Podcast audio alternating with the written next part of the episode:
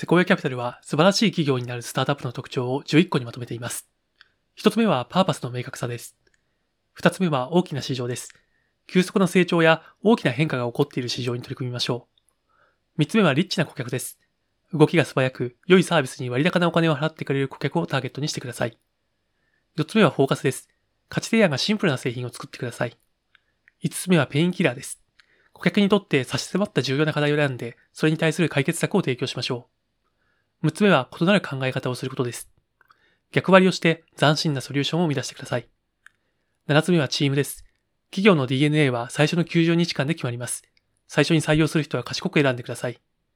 8つ目はアジリティです。アジリティがあれば動きの遅い企業に勝てます。9つ目はレジリエンスです。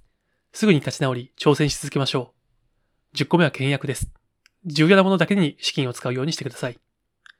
11個目はインフェルノです。ほんの少しの資金から始めることでフォーカスを強制することができます。今日はセコイアキャピタル、永続する企業の要素をベースに紹介しました。ファウンデックス1分間スタートアップの馬田でした。